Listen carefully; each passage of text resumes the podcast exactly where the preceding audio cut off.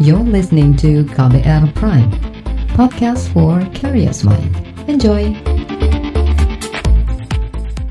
Sebenarnya ada kecenderungan supaya kota ini lebih humanis gitu, humanis. Jadi harus walkable distance, artinya kita bisa dengan nyaman jalan kaki ke mana-mana. Hmm. Yang akhirnya sebenarnya konsep-konsep tata ruang yang bangunannya jauh dari jalan, jauh dari halte ini sebenarnya sudah tidak relevan lagi oh. gitu. Sebaiknya hmm. memang agak cukup berdekatan, sementara lahan di belakangnya bisa menjadi transisi terhadap alam yang misalnya kalau di Kalimantan apakah ada hutan, ada sungai hmm. di belakangnya jadi kita lebih membuat harapannya kota ini lebih kompak gitu. Hmm. Jadi secara sosial lebih dekat, secara kehidupan lebih sehat karena tidak bisa dipungkiri kenapa orang senang naik mobil itu kan karena kenyamanan ya. Beberapa susah banget aksesnya hmm. dari aduh dari turun busway jalannya masih jauh banget hmm. gitu kan, masih panas banget, nggak terus nanti aduh mendung takut hujan gitu. Hmm. Akhirnya orang lebih nyaman naik mobil atau kemudian bisa turun di drop off dan lain-lain. Jadi akhirnya tata ruang yang lebih dekat dan kompak hmm. ini sebenarnya itu sangat menjanjikan kalau untuk uh, green iya. building gitu.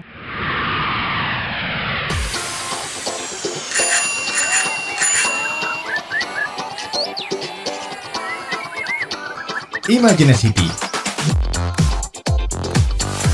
Imagine City.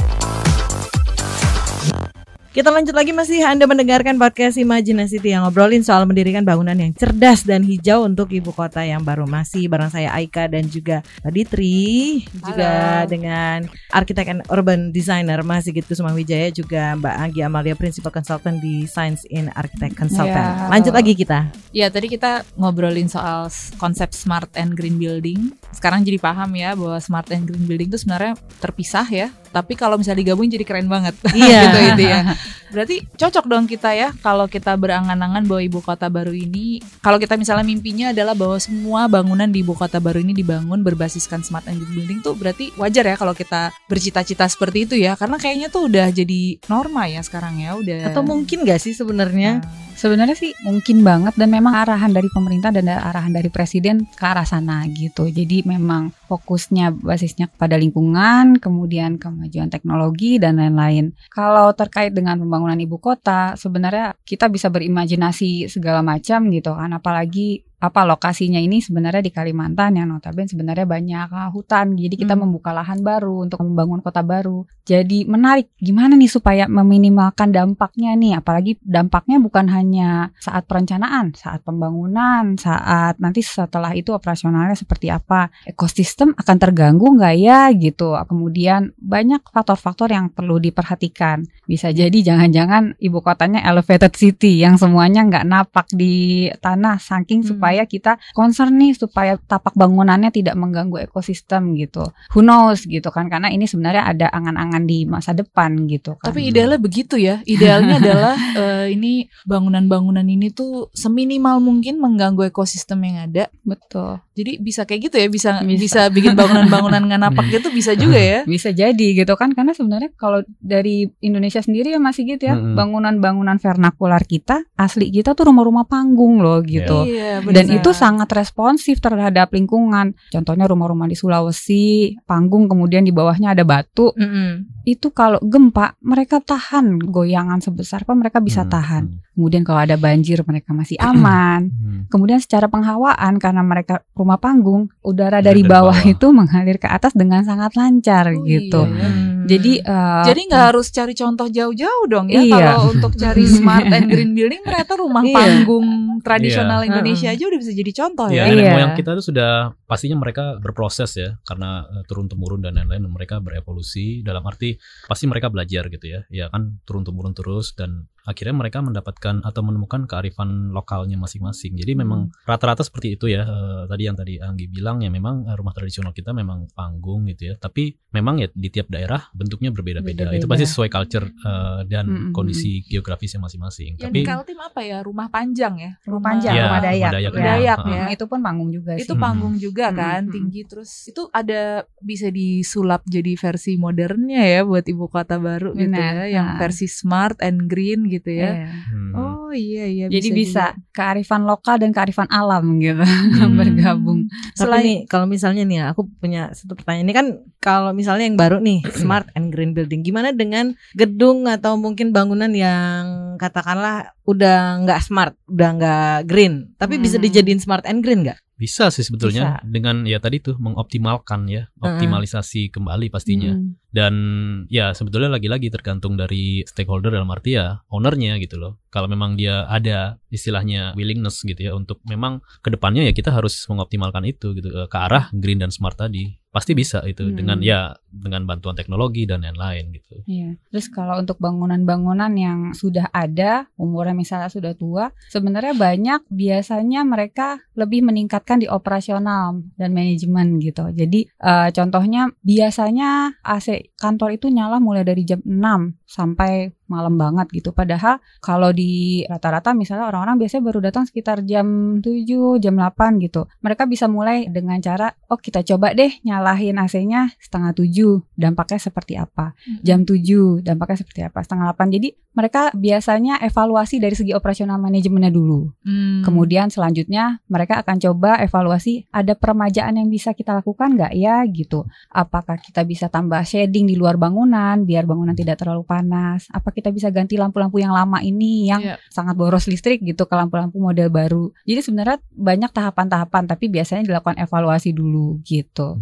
Kan ini kalau di PPU ini kan baru banget ya. Jadi memang harus dibangun banyak bangunan baru nanti untuk Mhm. mengakomodir kegiatan ibu kota baru kan. Iya, iya. Hmm. Ada nggak sih contoh dari negara lain yang atau prinsip-prinsip dari kota-kota baru lainnya yang kayaknya perlu diterapkan nih di PPU ini gitu dalam konteks pembangunan gedungnya sih terutama. Kalau ini sih mungkin ya kita bisa berkaca dengan negara lain yang juga pernah ya atau masih dalam proses memindahkan ibu kotanya gitu ya. Ya mungkin banyak yang jadi acuan gitu kayak misalnya ya Brazil ya yang pindah ke ibu kota barunya Brasilia gitu ya. Itu dari tahun 50-an mereka. Kemudian juga mungkin Australia juga kan Hmm. pindah ke Canberra itu juga butuh proses dan sebenarnya banyak ya negara ya termasuk Myanmar juga ya. Bahkan Malaysia juga kan. Iya. Malaysia untuk eh, kota pemerintahannya akan pindah ke Putrajaya ya. Jadi ya sebetulnya eh, meneruskan yang tadi ya, ini sebenarnya juga jadi kesempatan, biasanya kesempatan untuk Indonesia ya, khususnya Iya. mungkin istilahnya arsitek atau urban designer terbaik di negeri kita gitu ya. Kita mempunyai kesempatan bagaimana kita bisa ya mempraktekkan di negara kita sendiri, bagaimana kita membangun from the scratch gitu kan dari nol dan pasti itu harus istilahnya ya terkonsep dengan baik ya termasuk khususnya smart and green building tadi. Ya, contohnya ya mungkin dari pembangunan misalnya kayak yang paling simpel mungkin infrastrukturnya kita mulai gitu ya dari nol Eh, bagaimana yang green atau mungkin smart juga dan eh, hemat energi. Kemudian mungkin simpel lagi ya kayak infrastruktur energi misalnya nanti ada gas segala macem gitu kan. Mungkin kita harus bangun jaringannya dari awal gitu. Beda sama yang kita sekarang misalnya memperbaiki ibu kota yang sekarang yang misalnya sudah banyak masalah gitu ya. Kalau kita membangun jaringan gas atau listrik yang sekarang aja listriknya masih membentang di kabel-kabelnya ya, membentang di atas kan. Mungkin nanti ibu kota baru yang paling simpel tadi ya nanti kita mungkin membangun di bawah tanah semuanya Jaringannya di segala macam gitu. Jadi ya ya ini kesempatan gitu loh untuk kesempatan eh, apa eh, arsitek-arsitek terbaik di negeri ini ya dan semuanya pasti stakeholder lainnya gitu ya untuk bisa gitu loh. Kita bisa membuktikan gitu loh sebetulnya. Podcast Imaginicity dipersembahkan oleh Yayasan Indonesia Cerah bekerja sama dengan Koaksi Indonesia dan 350 Indonesia. Menteri Perencanaan Pembangunan Nasional sekaligus Kepala Bappenas Soeharto Monoarfa menginginkan ibu kota negara baru nanti banyak menyediakan coworking space yang mendukung produktivitas para pekerja. Soeharto juga berharap pembangunan ibu kota baru yang ramah lingkungan dan zero carbon jadi trendsetter kota-kota besar lainnya di Indonesia. Kita simak berikut ini. Kita ingin dia menjadi trendsetter untuk seluruh kota-kota di Indonesia yang ramah lingkungan sekali lagi tentu kalau bisa zero carbon uh, development dan sustain dan bisa tersedia co-working space di mana-mana orang bisa bekerja dengan cara-cara baru dengan gaya baru tetapi dengan prioritas yang tinggi. Podcast Imaginicity dipersembahkan oleh Yayasan Indonesia Cerah bekerja sama dengan Koaksi Indonesia dan 350 Indonesia. Ada nggak hal-hal yang udah pasti harus dihindari deh dalam merancang gedung di ibu kota baru ini? Mungkin bercermin dari kesalahan-kesalahan udah pernah diperbuat di kota-kota lain di Indonesia. Soalnya Hmm. gini kan, kita kan kalau ke kota-kota di Indonesia sebenarnya mirip-mirip kan, terutama Hmm. gedung pemerintahannya. Iya. Formatnya kayak copy paste sebenarnya kan. kalau di level provinsi gitu ibu kota provinsi mirip banget gitu. Ini Mm-mm. kantor ininya sama persis plek gitu. Ada nggak hal-hal yang dari itu tuh ya yang perlu dihindari? Eh, Pasti ada nih ya. ada ada ada dan ini menarik sebenarnya. Contohnya ya bangunan-bangunan em, Mbak Ditri bilang itu bangunan pemerintah itu ada formalitas gitu. Jadi biasanya letak bangunannya agak jauh di tengah kemudian kita harus melewati taman monumen dan lain-lain Oh, gitu iya, iya, kan. benar, Iya, benar, benar. cenderung seperti itu gitu nah sebenarnya ada kecenderungan supaya kota ini lebih humanis gitu humanis jadi harus walkable design artinya kita bisa dengan nyaman jalan kaki ke mana-mana yang akhirnya sebenarnya konsep-konsep tata ruang yang bangunannya jauh dari jalan, jauh dari halte ini sebenarnya sudah tidak relevan lagi Oh. gitu. Sebaiknya memang agak cukup berdekatan sementara lahan di belakangnya bisa menjadi transisi terhadap alam yang misalnya kalau di Kalimantan apakah ada hutan, ada sungai Hmm. di belakangnya. Jadi kita lebih membuat harapannya kota ini lebih kompak gitu. Jadi secara sosial lebih dekat, secara kehidupan lebih sehat karena tidak bisa dipungkiri kenapa orang senang naik mobil itu kan karena kenyamanan ya. Beberapa susah banget aksesnya Hmm. dari aduh dari turun busway mah jalannya masih jauh banget gitu kan, masih panas banget, nggak terus nanti aduh mendung takut hujan gitu. Hmm. Akhirnya orang lebih nyaman naik mobil atau kemudian bisa turun di drop off dan lain-lain. Jadi akhirnya tata ruang yang lebih dekat dan kompak ini Hmm. sebenarnya itu sangat menjanjikan kalau untuk uh, Hmm, green iya. building gitu. Tadi mungkin nyambung ya. Jadi ya kita mencita-citakan kota yang tadi ya mungkin bisa eh, dianggap livable ya atau layak huni gitu ya. Termasuk salah satu tadi penggunaan transport. Dalam arti ya mungkin itu sudah termasuk sebetulnya nggak cuma di Indonesia ya. Mungkin di Hmm. negara-negara maju pun juga Hmm. mereka mengalami seperti yang kita sekarang alami. Ya, Betul. intinya kayak misalnya kita berketergantungan kita terhadap mobil masih gitu ya. Sedangkan negara-negara itu sudah istilahnya mengarah yang lebih maju dalam arti ya mereka nggak berketergantungan terhadap kendaraan gitu loh. Nah mungkin nanti bisa dipraktekkan tadi kayak untuk ibu kota baru nanti gitu loh. Jadi ya mungkin kalau bisa kita mengurangi gitu loh Iya. kendaraan pribadi Kalau- atau dengan zona-zona tertentu mobil nggak bisa masuk seperti gitu. Dilarang masuk gitu ya, Iya, zona bebas mobil iya, iya. gitu. Itu Iya. revolusioner banget Iya. nggak sih? Eh, terus kalau misalnya untuk standar gedungnya itu sendiri nih, kalau misalnya masih kita membangi nih ya, andaikanlah ditunjuk jadi arsitek semua gedung pemerintahan di ibu kota baru, standar yang akan diterapkan oleh masih kita membangi apa nih? Kalau standar sebenarnya lebih pokoknya meminimalisir dampak terhadap lingkungan ya. Karena sangat disayangkan sekali uh, saat kita membuka lahan baru itu sudah pasti akan ada ketidaksinambungan ekosistem. Caranya seperti apa nih supaya dampak ini tidak terlalu besar. Kemudian sumber airnya kita seperti apa nih supaya bisa bangunan berdiri sendiri, otonomi, apakah mengolah air hujan. Jadi tidak melulu apa meng- Hmm. menghisap dari tanah atau tergantung sama aliran pam. Kemudian dari segi energi ya harapannya sih bisa independen ya. Jadi bisa semua dari energi terbarukan Produksi gitu. energi sendiri Produksi gitu energi ya. sendiri. Hmm. Jadi Wow. Sewaktu-waktu kenapa? Karena kita tidak bisa bergantung pada energi yang sudah ada sekarang aliran listriknya dari PLN. Apakah nanti akan ada lonjakan harga? Hmm. Karena banyak masyarakat nggak tahu nih sebenarnya tarif PLN kita selama ini disubsidi loh sama pemerintah. Hmm. Itu kenapa kita kurang peka terhadap penggunaan listrik. Kalau di luar itu sudah mahal sekali. Akhirnya orang berlomba-lomba untuk hemat gitu. Jadi Hmm. lebih fokus ke energi dan air dan seminimum mungkin dampaknya terhadap lingkungan. Kalau Mas Sigit gimana Mas? Eh, tadi mungkin sudah banyak disebutkan Anggi. Kalau mungkin saya tambahkan juga ya, saya mungkin mengomentari juga masalah shape atau bentuk gitu ya, Nah, bentuk. ini gimana nih? Ya mungkin secara impresi gitu ya. Kadang-kadang Iya. soalnya tadi mungkin juga disinggung ya eh, bangunan-bangunan pemerintahan gitu ya, yang masih cenderung itu kadang-kadang terlalu mengagungkan ya, mengagungkan di mana pasti karena pemerintah itu yang berkuasa gitu ya dalam arti mereka kayak wow ini harus megah gitu kan majestic ya, unsur Iya. majesticnya harus. Ya itu mungkin Betul. boleh, tapi jangan terlalu berlebihan gitu. Bahkan kita itu kadang-kadang sudah terlalu gitu ya berkiblat ya, berkiblatnya itu bukan dengan kearifan lokal kita, kita sendiri gitu. loh. Kadang-kadang ya mungkin ya ini banyak juga ya, nggak semua tapi banyak juga beberapa pemerintah daerah yang masih mengagungkan misalnya sesuatu yang modern atau istilahnya di luar dari Indonesia itu lebih bagus gitu ya. Jadi kadang-kadang mereka yang menjiplak gitu ya. Oh ini harus bangunan yang megah seperti bangunan Eropa atau Hmm. ya bangunan Belanda atau kolonial. Iya, Sedangkan jadi nggak sesuai kadang-kadang secara culture budaya kita atau mungkin tadi tuh kearifan lokalnya oke sekarang misalnya nanti lokasinya di Kalimantan Timur, ya kita coba gali gitu ya. Tapi juga bukan berarti bentuknya itu harus mirip sama rumah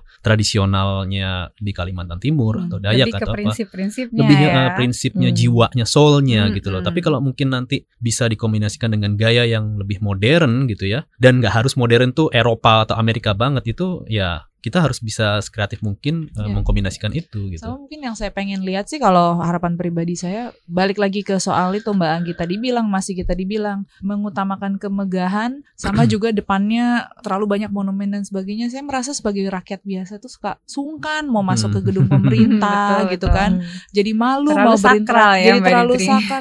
Jadi saya juga harapannya bahwa dia lebih hangat dan Iya. welcoming terhadap masyarakat yang Hmm. Iya, iya. Warga biasa gitu yang Hmm. nantinya akan Iya. berinteraksi dengan unsur-unsur pemerintahan Mm-mm. itu bisa diupayakan kan dari bentuk gedung dan dari desain gitu kan Bisa, sebenarnya bisa. ya dari volume dari uh, bentuk sebenarnya kan itu juga bisa mempengaruhi ya mempengaruhi secara psikologis gitu kemudian ada juga kalau di- dari tata kota mungkin masih gini lebih jago nih dari saya tapi Hmm. maksudnya ada juga kecenderungan bahwa kita mengklasifikasikan area ini khusus pemerintahan ini khusus perkantoran ini khusus Hmm. komersial yang sebenarnya pada kenyataannya jadi saat pemerintahan ini tidak terlalu aktif dia sangat kosong kemudian saat komersial ini siang-siang dia sepi Hmm. perkantoran saat malam dia mati gitu. Jadi sebenarnya ada arah kita lebih ke mix use, Iya. kemudian bercampur semua fungsi-fungsi ini. Jadi kota lebih hidup gitu. Hmm. Jadi tidak yang terkotak-kotak seperti pada zaman dulu lagi Hmm. Podcast Imaginacity dipersembahkan oleh Yayasan Indonesia Cerah bekerja sama dengan Koaksi Indonesia dan 350 Indonesia. Nama Sarinta sebagai fresh graduate atau first jobber di Jakarta. Kalau untuk bangunan sih pastinya bakal megah-megah lagi. Cuman yang pasti kita harus utamakan yaitu adalah bangunan-bangunan yang ramah lingkungan. Jadi dengan adanya perpindahan ibu kota itu bisa menjamin keberlangsungan lingkungan yang lebih baik daripada di Jakarta saat ini. Mungkin bisa dijawab karena dengan adanya perpindahan ibu kota tentunya ada adanya keinginan untuk membuat suatu ibu kota yang lebih baik lagi daripada saat ini. Dan kenapa kita harus mementingkannya? Karena kita harus lebih perhatian lagi dengan bumi kita karena kita tahu semakin banyaknya polusi, semakin banyaknya bencana-bencana yang terjadi oleh karena adanya ketidakpedulian kita terhadap lingkungan. Oleh karena itu dengan sejak dini kita harus lebih percaya diri dan lebih memberikan dampak-dampak positif bagi lingkungan kita sendiri gitu. Kalau menurut aku sih yang bangunan ramah lingkungan pastinya yang banyak dikelilingi oleh pohon-pohon karena dengan adanya pohon-pohon mungkin yang pohon besar dengan adanya penamaan pohon-pohon di sekitar saja itu sudah banyak memberikan udara-udara yang segar menurut saya karena dengan adanya setidaknya menghipnotis diri kita bahwa itu ternyata adalah ramah lingkungan yang bisa saya lihat. Nama saya Sandy Novianto, saya sebagai karyawan swasta di Jakarta. Bangunan-bangunan yang aku harapkan ada di ibu kota baru adalah bangunan-bangunan yang modern. Eh, Nggak kayak sekarang kan kalau dilihat bangunan-bangunan yang ada di ibu kota Jakarta ini kan adalah bangunan-bangunan yang bekas dari zaman penjajahan. Berarti saya pengennya nanti di ibu kota baru bangunan-bangunan yang ada itu adalah bangunan-bangunan yang modern dan yang pastinya ramah lingkungan dan yang pastinya bangunannya itu benar-benar eye catching lah ya, bagus supaya bisa mendatangkan wisatawan-wisatawan asing ataupun domestik untuk datang ke ibu kota yang baru nanti. Aku sih pengennya ya nanti bangunan-bangunan yang ada di ibu kota yang baru itu yang ada hubungannya sama adat istiadat yang ada di seluruh Indonesia. Kenapa? Karena di Indonesia itu kan adat istiadatnya beragam banget. Jadi aku pengen nanti ada bangunannya yang modern tapi tetap tradisional. Jadi misalnya modern tradisional, modern Jawa, modern Kalimantan, modern Sumatera seperti itu sih aku pengennya. Kalau dari aku sih sebenarnya di ibu kota baru nanti aku pengennya bangunan-bangunan yang kayak tadi sudah aku sampaikan itu yang futuristik, yang modern dan nantinya akan bisa mendatangkan banyak investor untuk bisa masuk ke eh, ibu kota yang baru nanti. Kenapa? Karena dengan datangnya banyak investor berarti otomatis akan mendapatkan eh, investasi untuk eh, warga lokal nanti yang tinggal di sana. Jadi ada omset tambahan untuk mereka di sana gitu. Podcast Imaginacity dipersembahkan oleh Yayasan Indonesia Cerah bekerja sama dengan Koaksi Indonesia dan 350 Indonesia. banyak ilmu baru nih ya banget. Jadi kita udah paling nggak udah bisa sedikit banyak berimajinasi nanti bentukannya bakal seperti apa ya di ibu kota kita yang baru yang smart dan juga green ini. Hmm. Oke, bicara soal benefit, kalau misalnya kita oke lah kita dapat apa ya? Tadi kan penghematan dan segala macam gitu. Nah, Mhm. katakanlah misalnya dari segi finansial keuntungannya apa sih kalau misalnya kita punya smart and green building gitu nanti di ibu Iya. kota yang baru gitu. Ya, jadi seperti yang Mbak Ditri sama Mbak Ika juga udah bilang, ini kita sudah mulai memasuki era di mana itu bukan menjadi sesuatu yang sunnah gitu. Jadi ini uh, mulai wajib gitu istilahnya kan. Dan ini tuntutan ini datang bukan bukan hanya dari dari owner ataupun orang-orang yang punya visi untuk ke arah green, tapi tuntutannya datang dari arah komersil. Karena beberapa bisnis-bisnis yang sudah menyetujui atau komitmen terhadap sustainable initiative biasanya saat ekspansi bisnis ke Indonesia mereka mensyaratkan membuka bisnisnya ini harus di kantor-kantor yang sudah green building. Itu beberapa bank dari luar dan lain-lain mereka sudah mewajibkan hal tersebut. Kemudian kalau benefit lain secara komersial apalagi sih? Sebenarnya ada kemudahan investasi juga jadi kalau dari OJK mereka sudah kerjasama sama AFC mereka udah sepakat bahwa yang sifat pembangunannya berkelanjutan berkesinambungan mereka akan support full gitu. Jadi akan ada skema-skema tertentu untuk pembangunan-pembangunan yang sifatnya green building. Kemudian harga bangunan per square meter juga bisa lebih mahal, harga sewa juga bisa lebih mahal. Jadi tidak hanya bermanfaat secara jangka panjang operasional bangunan ataupun ke penghuni, tapi sebenarnya punya business value gitu. Jadi hal ini nih yang harus banyak-banyak disounding ke Ya. owner-owner maupun uh, sektor-sektor lain gitu bahwa ini tidak hanya untuk alam loh, bukan hanya untuk manusia gitu. Iya. Bisa profit juga untuk Anda. Jadi Hmm. ekosistemnya mendukung semua untuk jalan bareng. Karena Iya. kan kalau misalnya hanya untuk alam mereka cenderung kok jadi kayak kerja sosial ya bikin green Ah, building gitu. Iya benar-benar. Soalnya kadang-kadang ini memang banyak yang tadi saya bilang di awal tuh masih awam dalam arti eh, mungkin corporate yang istilahnya mungkin masih menerapkan konsep yang konvensional di mana mereka tadi mungkin beda ya Hmm. berpikirnya jadi lagi-lagi ke profit. Kalau saya nggak menerapkan konsep green ini atau smart ini nanti efeknya seperti apa atau bahkan mereka mikirnya tadi ya mungkin lebih terlalu jangka pendek mungkin ya ini jadi investnya besar sekali gitu padahal kalau Mm-mm. yang tadi itu ya jadi mungkin kalau tadi ya beberapa istilahnya pengusaha asing yang mau masuk ke Indonesia atau mungkin pengusaha di Indonesia yang sudah multinasional. Skalanya itu mungkin mereka sudah mempersyaratkan itu gitu. Yang Hmm. istilahnya mungkin sudah lebih advance. Dalam arti ya mereka sudah memperhitungkan yang tadi Anggi bilang gitu loh. Sedangkan yang masih konvensional itu yang perlu kita ubah paradigmanya. Hmm. kalau perlu kalau perlu mungkin nanti di ibu kota baru ini ya di seluruh bangunan yang akan desain ya memang harus gitu ya mendapatkan sertifikasi. Jadi Oke. sebelum dibangun maksudnya waktu mendesain pun si arsitek juga sudah memperhitungkan itu gitu sampai akhirnya terbangun dan mendapatkan sertifikasi jadi ya tapi saya yakin kalau karena memang sekarang sudah eh, dikompetisikan ya disayembarakan Hmm. dan itu menjadi persyarat Ya, pastinya eh, Oke. juri-juri yang akan menilai itu juga ada arah ke situnya gitu Iya. Ya, semoga Oke. ya. Oke kalau begitu Mas Sigit, Mbak Anggi, terima kasih sekali. Ini tadi obrolan kita ya soal mendirikan bangunan yang cerdas dan hijau untuk ibu kota baru. Jangan lupa pantau terus kelanjutan obrolannya di kbrprime.id. Saya Aika pamit. Saya juga Ditri pamit. Terima kasih banyak Mbak Terima Anggi, kasih Mas. Bye. Terima kasih telah mendengarkan podcast Imajinasity. Masukan dan saran Anda dapat disampaikan melalui podcast at kbrprime.id. Simak episode berikut. Mengelola sampah dengan cerdas dan berkelanjutan.